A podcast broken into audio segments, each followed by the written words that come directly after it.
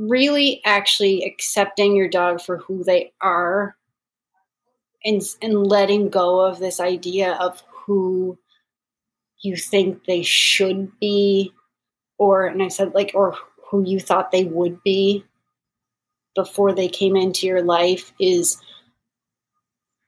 it's really freeing and it really can let you let go of a lot of baggage and actually just love your dog and focus on how you nurture them appropriately because mm-hmm. they're not here long enough yes. to spend years yeah, trying I, to reshape them into someone they're not.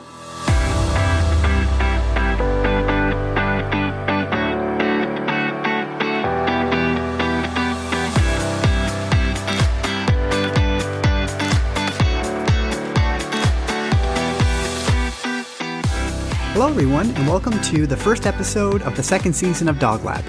This is Brian Burton. First, thank you to the tens of thousands of listeners who tuned into season one. We had a lot of fun, and with your support, we won the Dog Writers Association of America's Best Podcast of 2020, something we are really proud of and wouldn't be possible without all of you. Based on feedback, the theme for season two is the role of dogs as family members. The lives that dogs live now are very different than how they existed through most of human history. And while this comes with benefits for dogs, it also poses new unique challenges. To help you navigate the season, the first episode is about Instinct's nature driven nurture framework, which helps people parent their dogs in a very individualized way. We hope that by providing this framework, it's going to help you put all the 12 episodes of season 2 into context. Information on dog behavior and training can sometimes seem very piecemeal these days. Our goal is not to only provide access to some of the top dog behavior people in the world, like we did in season one, but help you understand these topics and how it fits into the broader picture of your dog as a family member. Note that you can get a free mini version of our Nature Driven Nurture guide in the episode notes uh, to use as a reference throughout the season, or you can pre register for the Nature Driven Nurture course at our online school at onlineschool.instinctdogtraining.com, launching by hopefully the end of February. The course is much more in depth and includes bi-weekly, which is every two weeks, drop-in Q&As with Instinct trainers, and access to our brand new Nature Driven Nurture Facebook group so you have community support as you try to understand your dog better and nurture them in the best possible way based on their individual needs. Details on the course, as mentioned, can be seen in the episode notes. Today's guest is Sarah Fraser. Sarah is co-CEO of Instinct Dog Training Inc and co founder of Instinct Dog Behavior and Training. She oversees behavior and training related programming for all Instinct locations and for the Instinct Online School. She develops Instinct uh, Inc.'s internal policies and guidelines related to training and operations and is in charge of marketing, communications, and brand management. Sarah holds a master's in animal behavior and conservation from Hunter College at the City University of New York.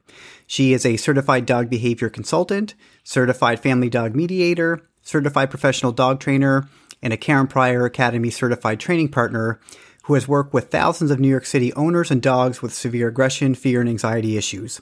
She has been featured as a dog behavior expert in media outlets including the New York Times, the New York Daily News, the New York Magazine, Martha Stewart, NBC Nightly News with Lester Holt, Pix 11 News, and many more.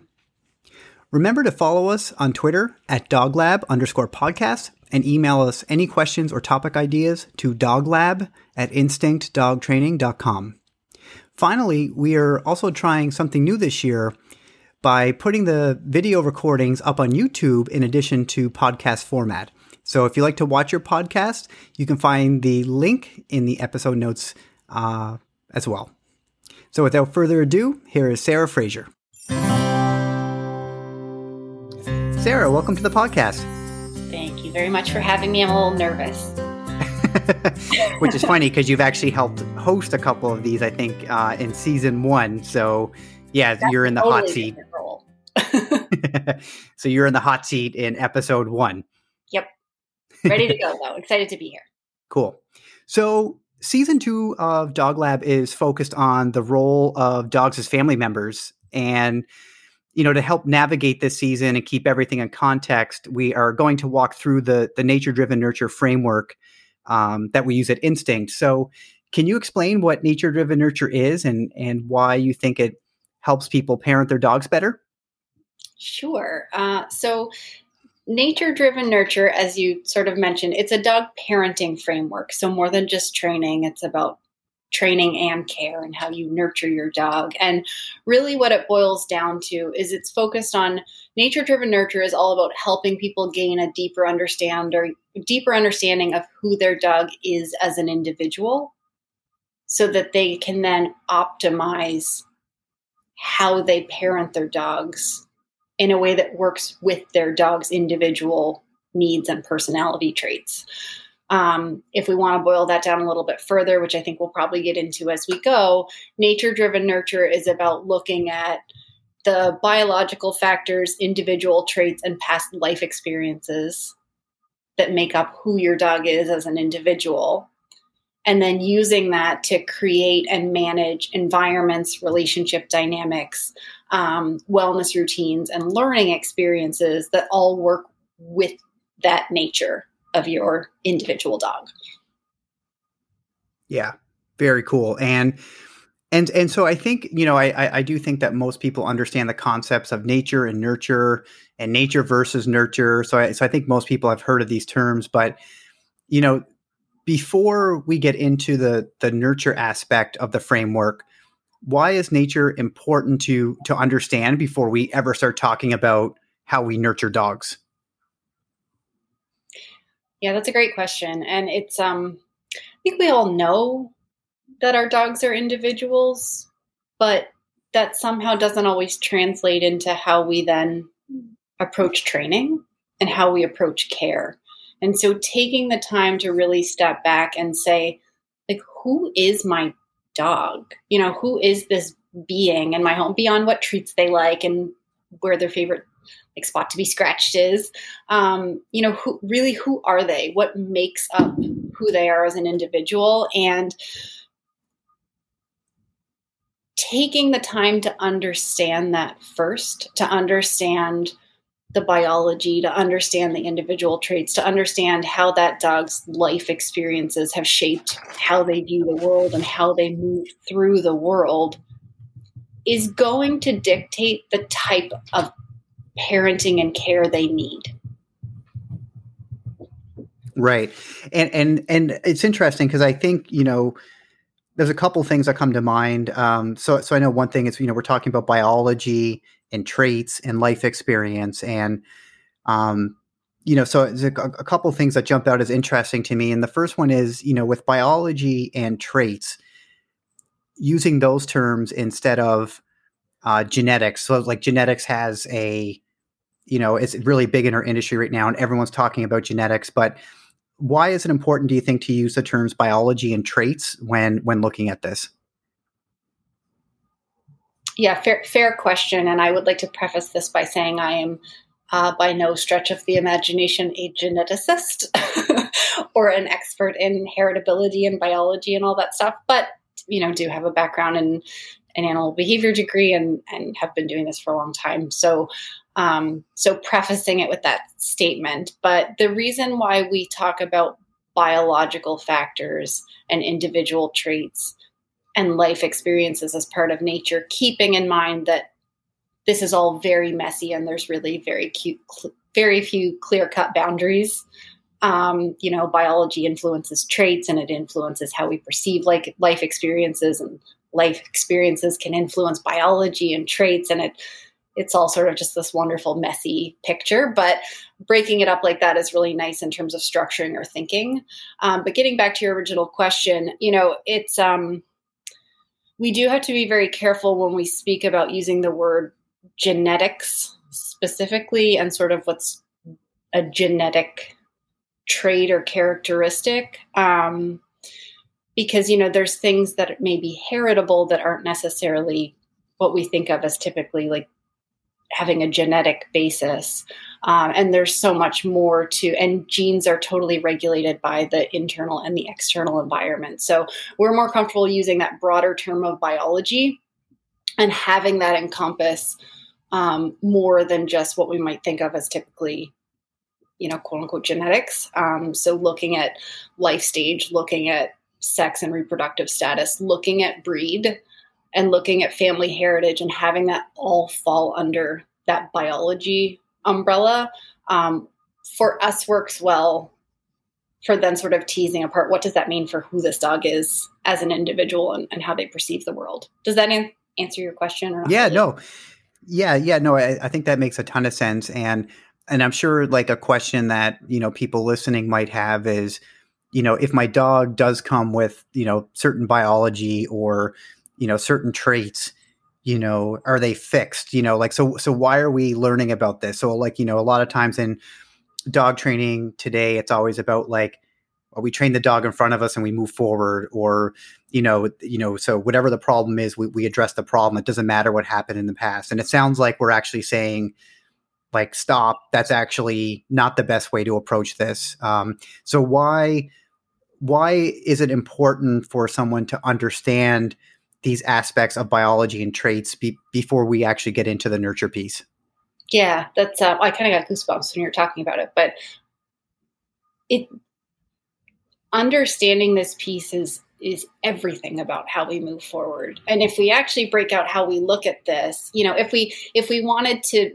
get into the components and get into nature being, you know, biological factors and individual traits and life experiences, we could pull out and say, well, like, wait a second, you know, according to the definitions of nature and nurture, life experiences should be nature or should should be nurture. And and that's true. Like life experiences are nurture from the academic sort of scientific definitions of nature and nurture. But for us and for for dog owners and for us thinking about how we parent our dogs you know life experiences to date really do become this indelible part of who we are as individuals and who we view the world. So if we really look at how we we have structured nature driven nurture, nature is everything that happened yesterday and in the past and nurture is today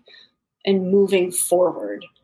And how on earth do we know how to move forward and provide tailored care if we don't take into account who our dog is and everything they've experienced up until this moment you know what they need in terms of environment environmental design what they need in terms of wellness what they need in terms of our relationship focus and relationship dynamics and what they need in terms of learning experiences and how we structure those if we don't take the time to really say who are you and how has that shaped what you need to learn and what you need to feel safe and what you need to sort of develop and grow. Um, so I, you know, move it. This is all about moving forward, but it's about honoring who your dog is and everything they've experienced up until this moment to do that in the most effective, kind, sort of joyful way possible. And I'll, I'll kind of put you on the spot here, but c- can you think of some examples where, you know, common examples that we might see or other trainers might see where you know important factors in biology or traits or life experience is going to affect how we actually go into the nurture piece? So um, sure. yeah. Absolutely. I mean there's so many. If we want to start to pull them out and i think the thing i love about the framework and and as folks see a little bit more detail of some of the subcomponents of biology and of individual, traits and whatnot it starts to make it really easy to chart the roadmap and to see how we adjust according to different nature characteristics. So, one really simple one is life stage as part of biology, right? How we set up an optimal environment or optimal learning experiences or optimal wellness routines for a puppy versus an adult versus a senior dog look wildly different. And that's when I think folks have a pretty good sense of already and know pretty well. You know, we have to have different wellness routines for a puppy versus an adult because a puppy's bones are still growing. There's only certain things that they can do. They have to eat more often, you know, because they're still developing. There are things we do with um, socialization or with when we set up the environment, we have baby gates all over our house, and you might have pee pads in the corner or you have potty bells on the door and you have um, 10,000 toys around to make sure that their developmental needs and their biology needs are met as a puppy versus as an adult. So that's a really simple example. Um, there's there's a million more, but I think that one probably resonates with a lot of folks um, as one example of how a dog's nurture factors, nature factors, directly influence how we optimize how we nurture them. Yeah, and I and yeah, no, that's great. And I think the the other thing that's probably crossing people's mind is when you mention breed. So I know sometimes talking about breed and and what that means in terms of you know how we interact with them or work with them or how we think about them you know sometimes it's even a bit of a touchy subject but um sure. you know is there you know so for example if you have a you know jack russell terrier versus a uh, a golden retriever like what are some things that you would start to think even just start to again you still have to get to know the individual so that's not again every dog's an individual we, we can't take breed at face value all the time that being said they've been selectively bred for a long time for specific purposes. So you know if you walk into a client or walk in to see a client and you know maybe they are working on you know pot- potentially maybe let's say like their dog's not coming when called you know and you have a jack russell who's chasing you know little furry things and you might have a golden retriever who's just not listening and tuning people out. But like what like what what are what what what are ways that breed might impact how you start to to frame the the, the nurture piece? Sure. So yeah and i think i do just want to again preface that by saying it's it's kind of like a sexy piece of nurture but it's or of nature but it's it's it's one component and it is one component that will show up and matter to varying degrees based on the individual dog um, truly.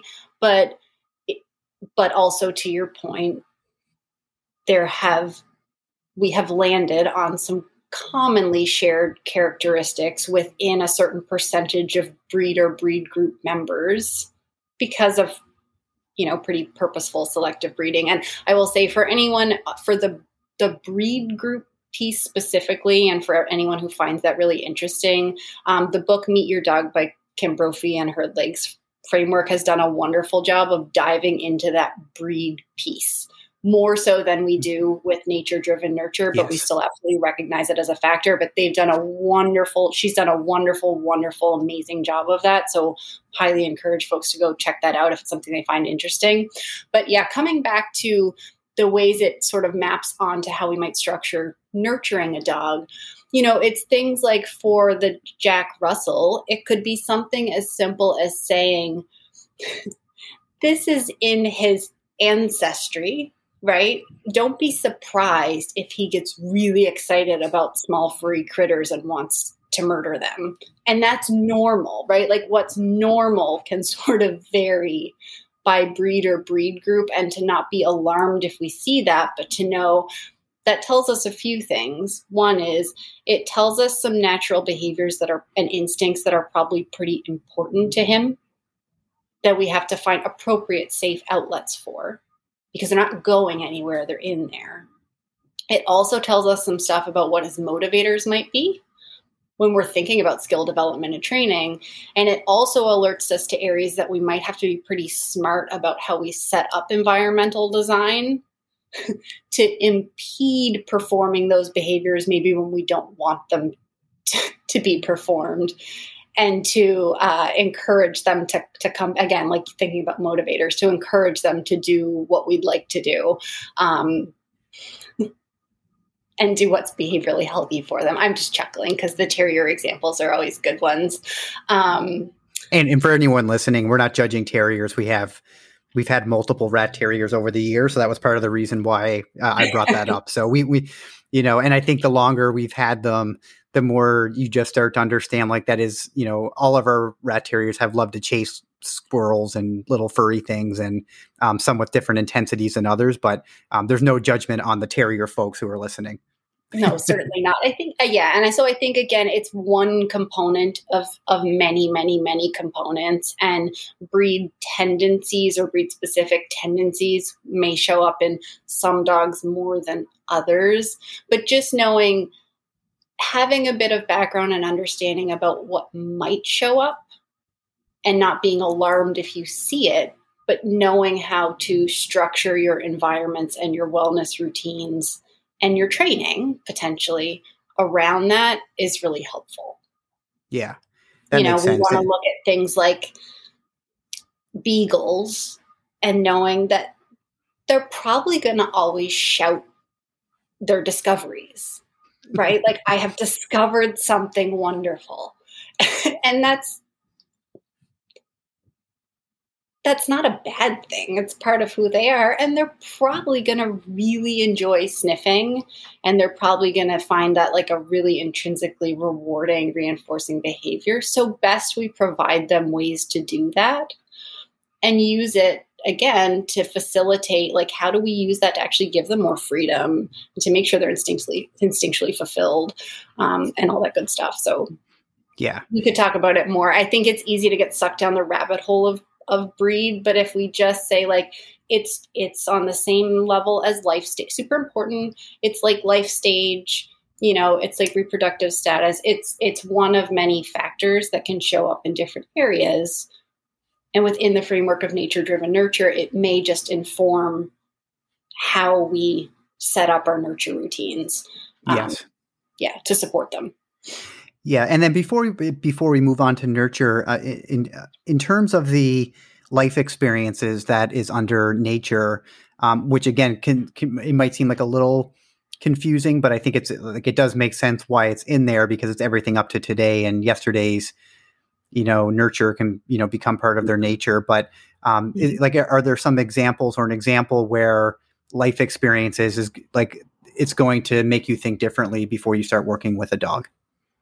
Sure. Yeah. So, um, and this comes back to this whole nature is messy, and what we're particularly interested in interested interested in excuse me is there are some life experiences that can be particularly impactful not only on a dog's sort of worldview and and their learned behavior strategies but also on actually impacting their biology and their physiology and individual traits. And that can be things like, you know, early development and what sort of maternal care did they have or what sort of um, rearing environment did they have and was it barren or was it enriched and they had access to different like surfaces and noises and stimuli and whatnot because that can actually have a very real like physical but very real impact on on development and on a dog's ability later in life to cope with stress and how they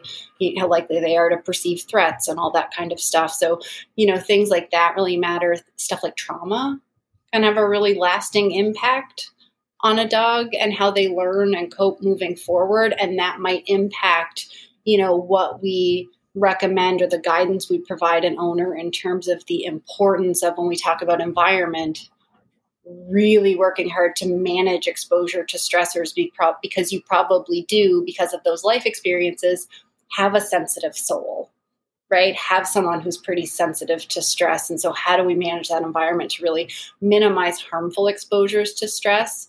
And certainly we can work on skill development and whatnot but we all we also might need to tap into the the wellness aspect of nurture and say, you know, do we go down a, a, veterinary medicine path here to help this dog because they have some compromised abilities to cope. So um, those are some examples. You know, multiple instances of instances of rehoming, things like that. Certainly, there's lots of positive life experiences that impact a dog's nature as well. Um, the ones for us that sort of come to mind in terms of being mindful about uh, setting up an appropriate nurture environment some, are some of those ones that could potentially have had lasting negative impacts when it comes to the dog's worldview and, and how they move through the world. Yeah, absolutely. Cool. So then, so really, then, if we kind of take a uh, as we move into to the nurture piece here. So with nature, we're looking at the biology pieces. We are looking at the um, you know the, the the traits. We're looking at um, life experience, and so we want to make sure we have a good understanding of that. And then we move into the nurture piece and um, again i think most people understand nurture and I, I think i guess my my question is i think most people would consider dog training today as like a nurture component or like you know that that they're nurturing their dog through training but in terms of in terms of this framework how, how does it differ from you know traditional dog training or does it? Sure yeah and it um it does. Um absolutely. Um and nurture nurture if we think about it as a concept is all about how do we how do we care for and protect and foster the development of another being? And that is what we're doing with our dogs. I mean we are essentially parenting them. They're, they're dependent family members in our home. Um, and so this word nurture really resonated for us about what really are we helping people do? And it, we're helping them nurture their dogs. We're helping them protect their well-being and facilitate their growth and development and make sure all their needs are met. Um, a part of that is is what we think of as sort of typical training, um, but with a little bit of a different lens on it, potentially. Um, so when we talk about nurture, it really is boiled down into four main buckets that then have subcomponents underneath them, and it's how do we set up environments, relationship dynamics, wellness routines, and learning experiences that enable the dog to participate in daily life with people peacefully and happily and that protect their overall behavioral health. Um, so that learning component is where sort of traditional dog training would typically fall. Right. Yeah, and I think um, you know, and and and what and so I I would agree. So like the like traditional dog training is like one bucket of four, and um, it's an important bucket. But what's interesting is like there's these other three that sometimes get overlooked, and um, like you said, like the the environment piece, the relationship piece, and the wellness piece. Um, and, may, and, maybe we can just kind of touch on these for a second. So, sure. um, so what? So when we talk about environmental design, you know, yep. what does that mean other than you know having dog toys and you know maybe f- food puzzles and those types of things like what like what are the types of things that people should keep in mind when um like you know designing an environment yes good good question. And and i it's a, I think it's an important one to clarify. And i would just like to say out of the gate as we get into defining it it's so much more than like dog toys and food puzzles. Um and so it can refer directly to like home setup, but it also refers to how you navigate your neighborhood, the types of equipment you might use. Like it's really everything sort of external that your dog experiences and how you can play with that to uh, basically tailor toward four objectives. So if we want to get into this and how we think about environment, you know, environment is for any trainer folks who are listening, or for anyone who's listening who's a dog owner but maybe has a background in like education fields or occupational therapy or whatever it might be, environment is not everything, but it is a lot. Um, it is so critical in determining or you know playing into certain behavioral outcomes. It really is what sets the stage for behavior to occur.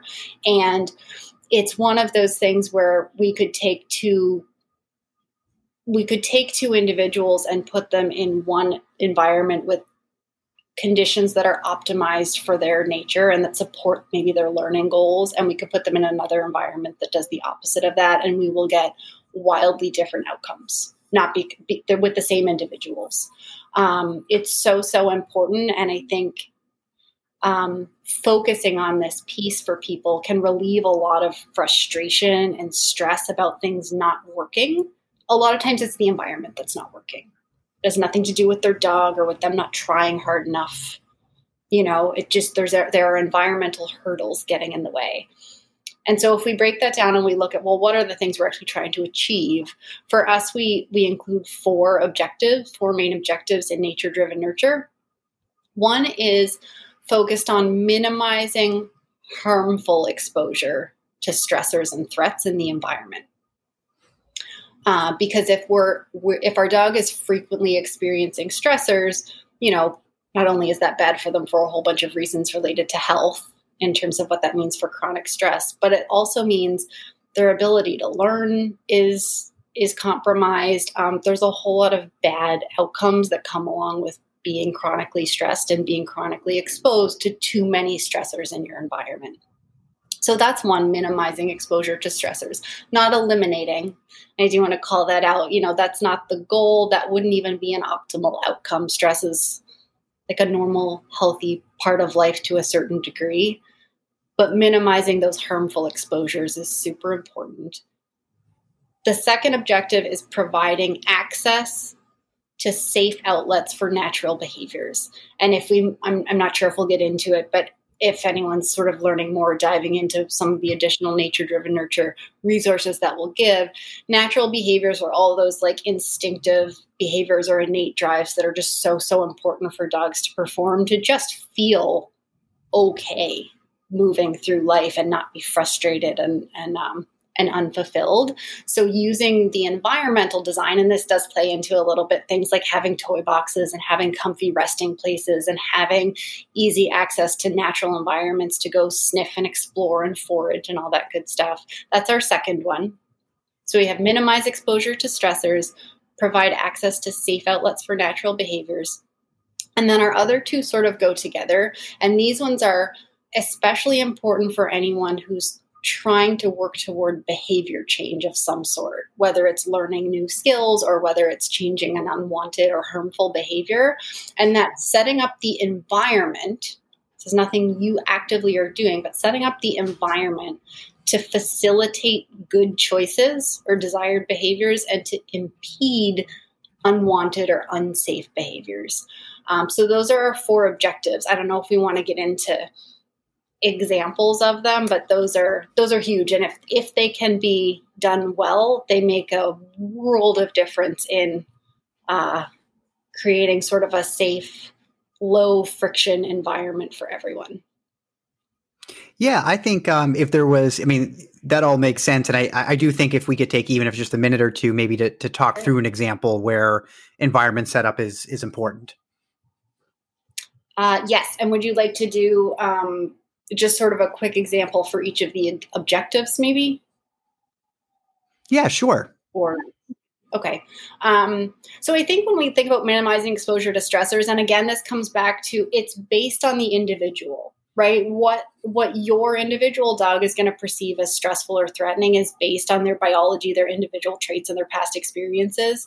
So knowing that it can be as varied as your dog's getting a little older they're getting some arthritis, they're feeling more uncomfortable, all of a sudden, or over the past few months, they find walking on your hardwood floors really stressful every day. They don't have great traction. It feels kind of slippy and unsteady, slippery and unsteady. And so that's a stressor in their life that may not have been there six months a year, two years before. Um, I think is a nice one. You know, we can think about obvious things like a, a really noise sensitive dog moving to the city and like moving to an urban environment and being faced with a ton of stimulation and noise on walks. Um, so all kinds of different examples and thinking through how could we make that better, right? How could we reduce the intensity or frequency of these exposures? And for something like the senior dog, it might be a matter of putting carpet runners down for them, right? And you've just made their environment far more pleasant and far less stressful for them just from that one thing with the noise sensitive dog, it might be like we go out at certain times of day, we stick to quieter streets, we make a point to get in our car and go to the park instead of walking down one of the main avenues. So that's an example of minimize, or those are a couple examples of minimizing exposure to stressors that hopefully help people kind of target their thinking in the right direction. Mm-hmm. Um, providing safe outlets to natural instinctive behaviors. I think we may have sort of touched on this one, but it can be simple things like, again, making sure you really do have toys and bones and chews readily available. Um, that chewing gnawing behavior is so important for just dogs, not breed specific, just as a domestic dog behavior. Um, same thing with creating really comfy, desirable, comfy for the dog, desirable resting places that allow them to go hang out because about you know 30% of a dog's time budget is spent with just being restfully awake So making sure they have nice, easy access to do that. So th- those are just a few super simple examples there. Um, and then the uh, the facilitating um, good behaviors and impeding unwanted behaviors. Uh, you know, this could be something like I don't know. Maybe we have a dog who jumps all over you when you walk in the door after work right potentially and so to facilitate desired behaviors one of the things we might want to do is just put a treat jar and a mat right by the door so that when you walk in, you can start dropping treats on the mat and that's where the dog goes instead of jumping all over you. But let's say you have like a really enthusiastic dog and they just can't help themselves and they just try to do it. Well, we say, well, how can we set up the environment to make that unwanted behavior more difficult? And maybe it's that you end up temporarily putting like a little airlock in front of the door a little a little extra gate there. So they can't actually get all the way to you. You still have the treat jar you still have the little mat you can still reward them where you want them to be but all of a sudden jumping on you isn't really an option anymore. Does that help? Yeah. No that's great. I think that makes a lot of sense and i think that's going to help people understand that environment environmental piece. So um, the, the the the next one is I think probably fascinating to a lot of people, um, and it's the relationship component. And um, I find this really fascinating, and it's definitely something that you know in a lot of cases where it seems like you know there's things that need to be adjusted in the relationship first before you know any other training is, is really going to be effective or, or or take place and you know so even assuming like we look at we look at the nature we set up the environment right we, now we look up now we look at the relationship what what are what does that mean? Because I mean, I know everyone has a relationship with their dog. I would imagine anyone listening to this podcast loves their dog, and their dog loves them. But what, but what are the like? What are aspects of the relationship piece that are important for people to keep in mind and maybe, you know, work on? Yeah, and this this is a hard one to talk about sometimes because it's such a personal thing and it's it, as you just said i mean we all love our dogs so much and no one ever would want to hear hey you have a bad relationship with your dog and that's why a lot of what we talk about within nature driven nurture is relationship dynamics. What sort of dynamic do we need to set up between you and your dog to help them feel safe and feel secure um, and feel connected to you? And i do agree with him i think we can't it's difficult to overstate the importance of relationship and of building the right relationship dynamic. So for us, um, you know, this is not about this is not about being alpha or any of those kinds of terms, but there is a leadership element. But for us, when we talk about leadership and what type of dynamic relationship dynamic we want to help help people foster with their dogs, is that you are viewed as a safe, predictable, helpful leader. And if we break down each of those traits, the way we say them is like a little mantra at instinct, but it's I am a safe human, I do no harm. I am I am a predictable human. I respond in a reliable manner, and I am a helpful human. I provide useful guidance and support. So to us, those are the relationship dynamics that we're striving for to create a, a dynamic where a dog feels safe and secure and has that connection that they're seeking as a social mammal. Yeah, and, and, it's definitely important for especially people I think dealing with tricky behavior issues, which a lot of times can just be, you know, really frustrating, or um, you know, or you live or you live in a tough environment or whatever, and and sometimes I think that you know sometimes it can be difficult to to always be predictable and always to you know to to be safe and and do what what the dog needs to do and so i think it's always important yeah. to to realize that and that that doesn't mean you're a bad person but it does mean that you know mm-hmm. especially if you're dealing with stuff that's challenging you know there there might be things that you need you might need to take a step back and change you know how you're interacting in that relationship because otherwise if it's if you don't do that like the amount of stress and other things that it's probably going to cause to the dog is is probably going to erode any potential progress you're going to make on the the behavior and training piece Yeah, no, well said. And I think that, you know, we're all human. Like Yes, we're never going to be perfect at this. And I think the other piece that nature driven nurture helps us recognize is this isn't about heaping all the blame on you as an individual if you're not perfectly predictable perfectly helpful all the all the time it's about also acknowledging that some dogs based on their biology based on their individual traits based on their past life experiences especially may have entered into your relationship already totally predisposed to potentially view you or all humans as a hazard you know to potentially view you or all humans as not particularly helpful or useful um, based on that nature. And if that's the case, how do we proceed forward and how do we do the best job we can to facilitate their view of us as a safe, predictable, helpful human? Cool. Yeah. Yeah. I think that makes sense, and I, I also feel like too, it's it's actually one, one of the more fun aspects of It is. uh, of of the nurture side because even if you you know even if you feel stuck in your relationship with your dogs you know if you work with a professional a lot of times they can make adjustments where if you really make an effort to change those things and this takes time you're not you know, it's just like with people you're not going to fix a relationship in two days that might have had that might have been a little rocky for some time but if you can actually put that effort in again setting up the environment so it's easier for you and the dog um, you know over time that can pay such big dividends and you know a lot of times like if you get the relationship in a right spot or like if you if you're fortunate enough to to have a dog where you had a really great relationship with them from the beginning it's going to get you through a lot of things that might be more challenging um or, or that that would have that would like that normally would be challenging for a dog but if they have that strong relationship with you it's going to get you through hurdles um in a way where if you don't have that it's it's it's not going to be there No, absolutely. I mean, everything from sort of facilitating learning and increasing responsiveness to actually helping to compensate, not not a replacement for, but actually, as you said, like helping to compensate for a tricky environment or for a dog who maybe has some compromised health and wellness stuff going on. It just it can really be that anchor for them that just sort of keeps them feeling safe and secure.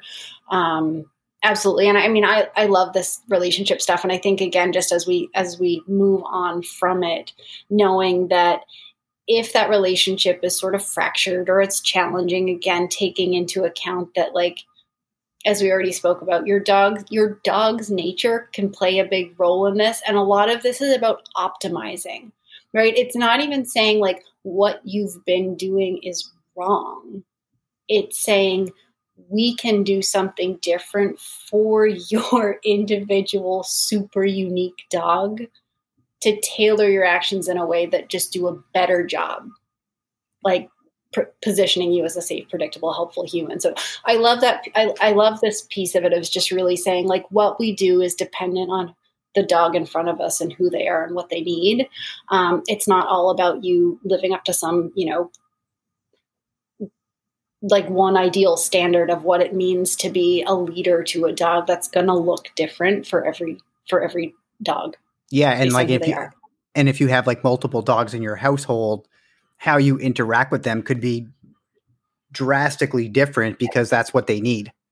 Exactly. They're all you're always going to be kind you're always going to be striving towards being safe predictable and helpful but exactly how that manifests in day-to-day life is going to look different based on the dog and and there's a really systematic way of doing that and figuring out what needs to be changed or tweaked within the framework which i love Yeah.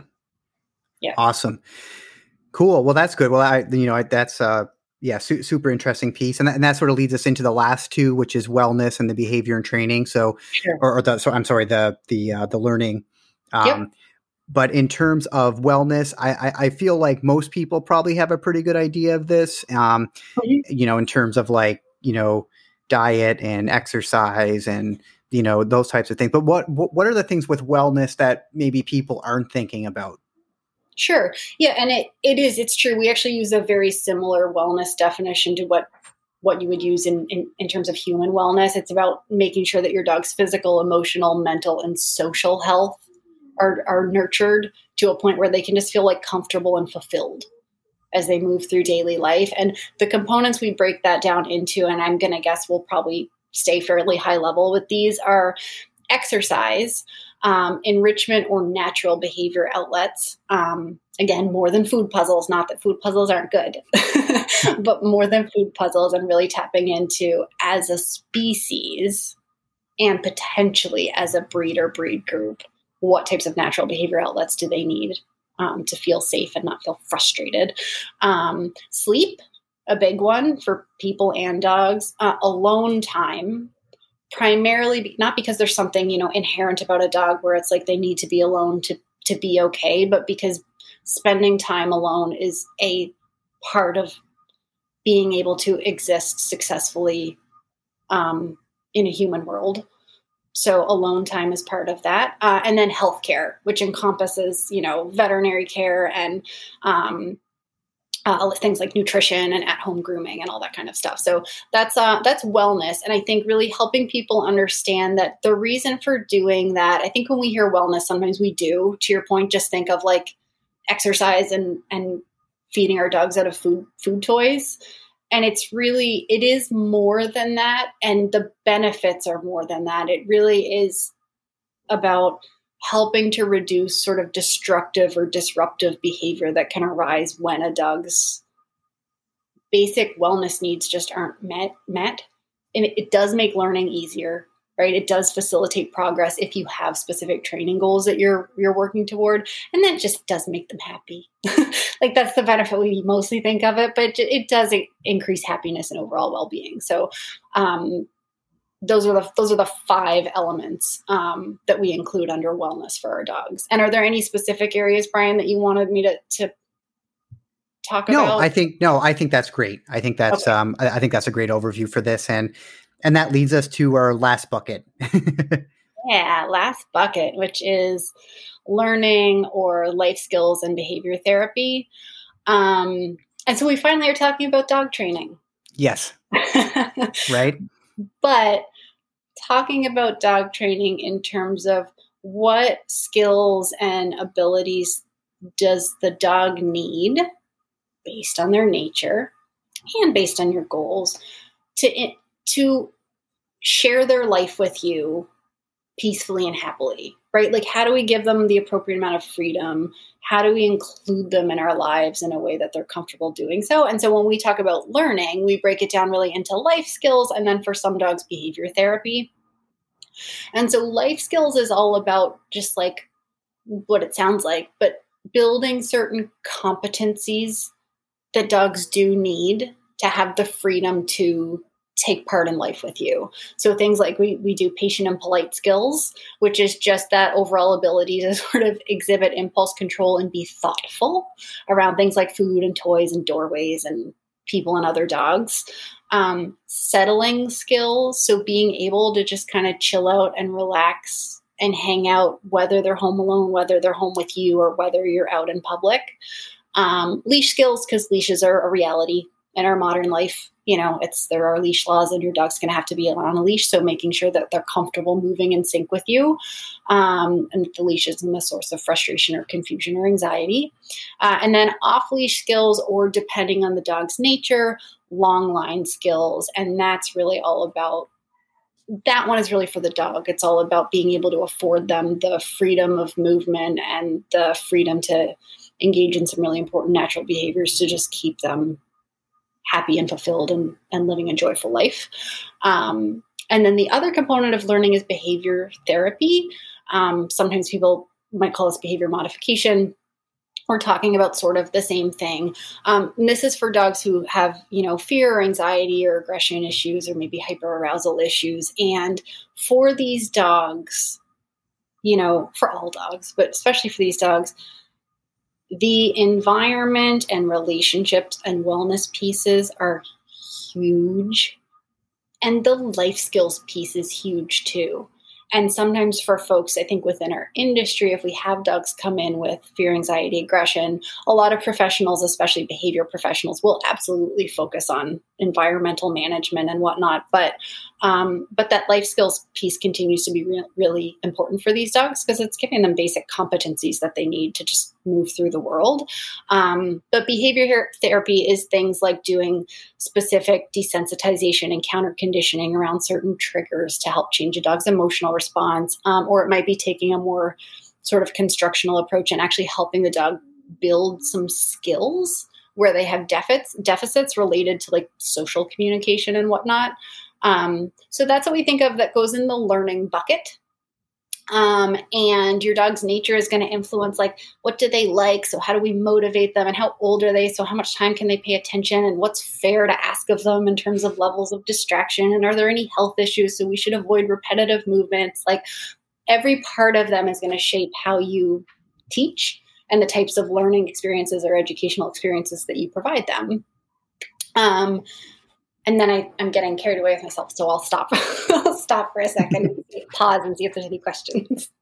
No, no, I think that's great, and I because I think that you know kind of it gets us all the way to the training piece, and it's like, and I think what like it, it is important because again, I, I do think when people work with dog trainers or do dog training, they jump to that last piece and then us as professionals, a lot of times when we come into consults, like we are actually thinking about, you know, again, those nature pieces and then all like, um, like the, the, the, the biology and the traits and the life experience. So how's that going to affect what we do?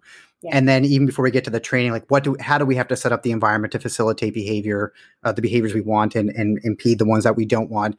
What are the, relationship um, is like is the relationship good and strong or is there opportunity for it might, might, still be really good but are there opportunities for adjustments what what do we have to do on the wellness side of things? Again taking into all, all of the nature stuff and looking at all of that then moving into now we're going to start doing the training but it's not even just as simple as we're just teaching like leash walking or sits or downs or stays. We have to consider all of those other things and they and they should influence how we're doing that. So I think that that's like a a really good overview. And and I think that sort of leads me to my next question is you know for people out there who you know are listening to this and kind of learning about this framework for, for the first time yeah. um, and maybe thinking about things a little bit differently if they if there's someone struggling right now with like behavior or training issues like yeah. what's some like i know it's hard but like what's like what's one or one or two big things that maybe they should keep in mind, you know, as they're kind of embarking on this journey with their dog? Yeah. Um, that's a tough one. Um, I think I know it's a little bit cliche, but I think probably the whole like progress, not perfection, is a really good thing mm-hmm. to keep in mind in terms of knowing, like you, you know, this is not about moving forward and doing everything just so or expecting that of your dog either. Um, I think like starting small, and this is probably getting a little too tactical, but anytime there's a lot of oh, there's a some like serious struggle going on related to a dog's behavior, both for the dog and for the person. Um, I do think that the first objective always is how do we, in, as creative as we need to be, how do we start with that environment piece first, truthfully, and try to create an environment where we are minimizing stress exposures and conflict as well like between the relationship. And that might seem like there's usually a way to do it. You might need someone's help to do it. Like you might need the help of a professional to do it. But until you can sort of give yourself and your dog the ability to press pause and just like take a breath it's really hard to jump into any sort of behavior modification or whatnot as we would typically think about it. So I do think that environment piece as a starting point is huge. Um, mm-hmm. Yeah. Yeah. Cool. Yeah. No, definitely. And um, and then I also I I think for me the the other thing is like your dog is an individual and you could have got another dog and did all of the same things and your dog would not have had any of those problems. Like, and we, I've seen it happen. Like, we see people where they had multiple dogs and the dogs are doing wonderful. They get a dog who's just different and that doesn't work for them. Um, you know, I've seen fellow trainers who are wonderful trainers mm-hmm. get dogs where their environment or just isn't the right fit, you know, or, or is not, I should say the right fit, but like it's a more, it's more challenging for them. So I think it's important where if you are struggling, I think you are the path forward for sure. But there's so much of this that is like, like that is out of you know that we don't have control over. And so and that is going to influence their behavior and so we have to be smart about how we move forward. Um, but always just remembering that you know so so much of this is is out of our control and kind of relieving yourself of that guilt because a lot of people do feel guilt i think is um, it's just it's just important to realize every, every dog is different and most of the time it isn't it's not it's not like you're intentionally doing anything wrong it, but there's things that we can do to move forward and and um, so that's something i always think is important for people to know. Yes absolutely. Well said. Cool. definitely cool. agree. Um, and i think this is not related i think I, I would like to say this and maybe it can be part of a sort of a wrap up thought maybe i can wait until there's a if there i'm not sure how many questions are left uh, we're almost done so you go ahead. Oh, okay. I'll, um, I'll, I'll, I'll, maneuver around you. um, this is not related to that question, but I do think it's related to just sort of as people, um, if if people find this interesting and they sort of step back and like it, it, it is a bit of a new way of thinking about your dog and you know stopping striving towards this sort of like our dogs are here for a really short period of like too short a time and I think um, oh, it's really um, it's really if we accept it doesn't mean we don't have necessarily have training goals or things we want to work on or help them with, but really actually accepting your dog for who they are and and letting go of this idea of who you think they should be or and I said like or who you thought they would be before they came into your life is it's really freeing and it really can let you let go of a lot of baggage and actually just love your dog and focus on how you nurture them appropriately because mm-hmm. they're not mm-hmm. here long enough yes to spend years yeah, trying to reshape them into someone they're not yeah absolutely and um, yeah, I think that's tough because you know I think I think back uh, to my earlier trading days, and it's like definitely did that, you know, mm-hmm. and one of my one of my bigger regrets. Um, so yeah, yeah, that's that was a punch the gut, but it was a, it was, a, it was an important no, it's but it but it is important because I, I I think that's why I'm so passionate about this and glad we're doing this in this first episode and setting this up this this season this way because you know I think we have the privilege of like have, have actually worked with tens of thousands of dogs that people don't have. And and so you start to understand like not not not it's yeah you just embrace who they are and help them.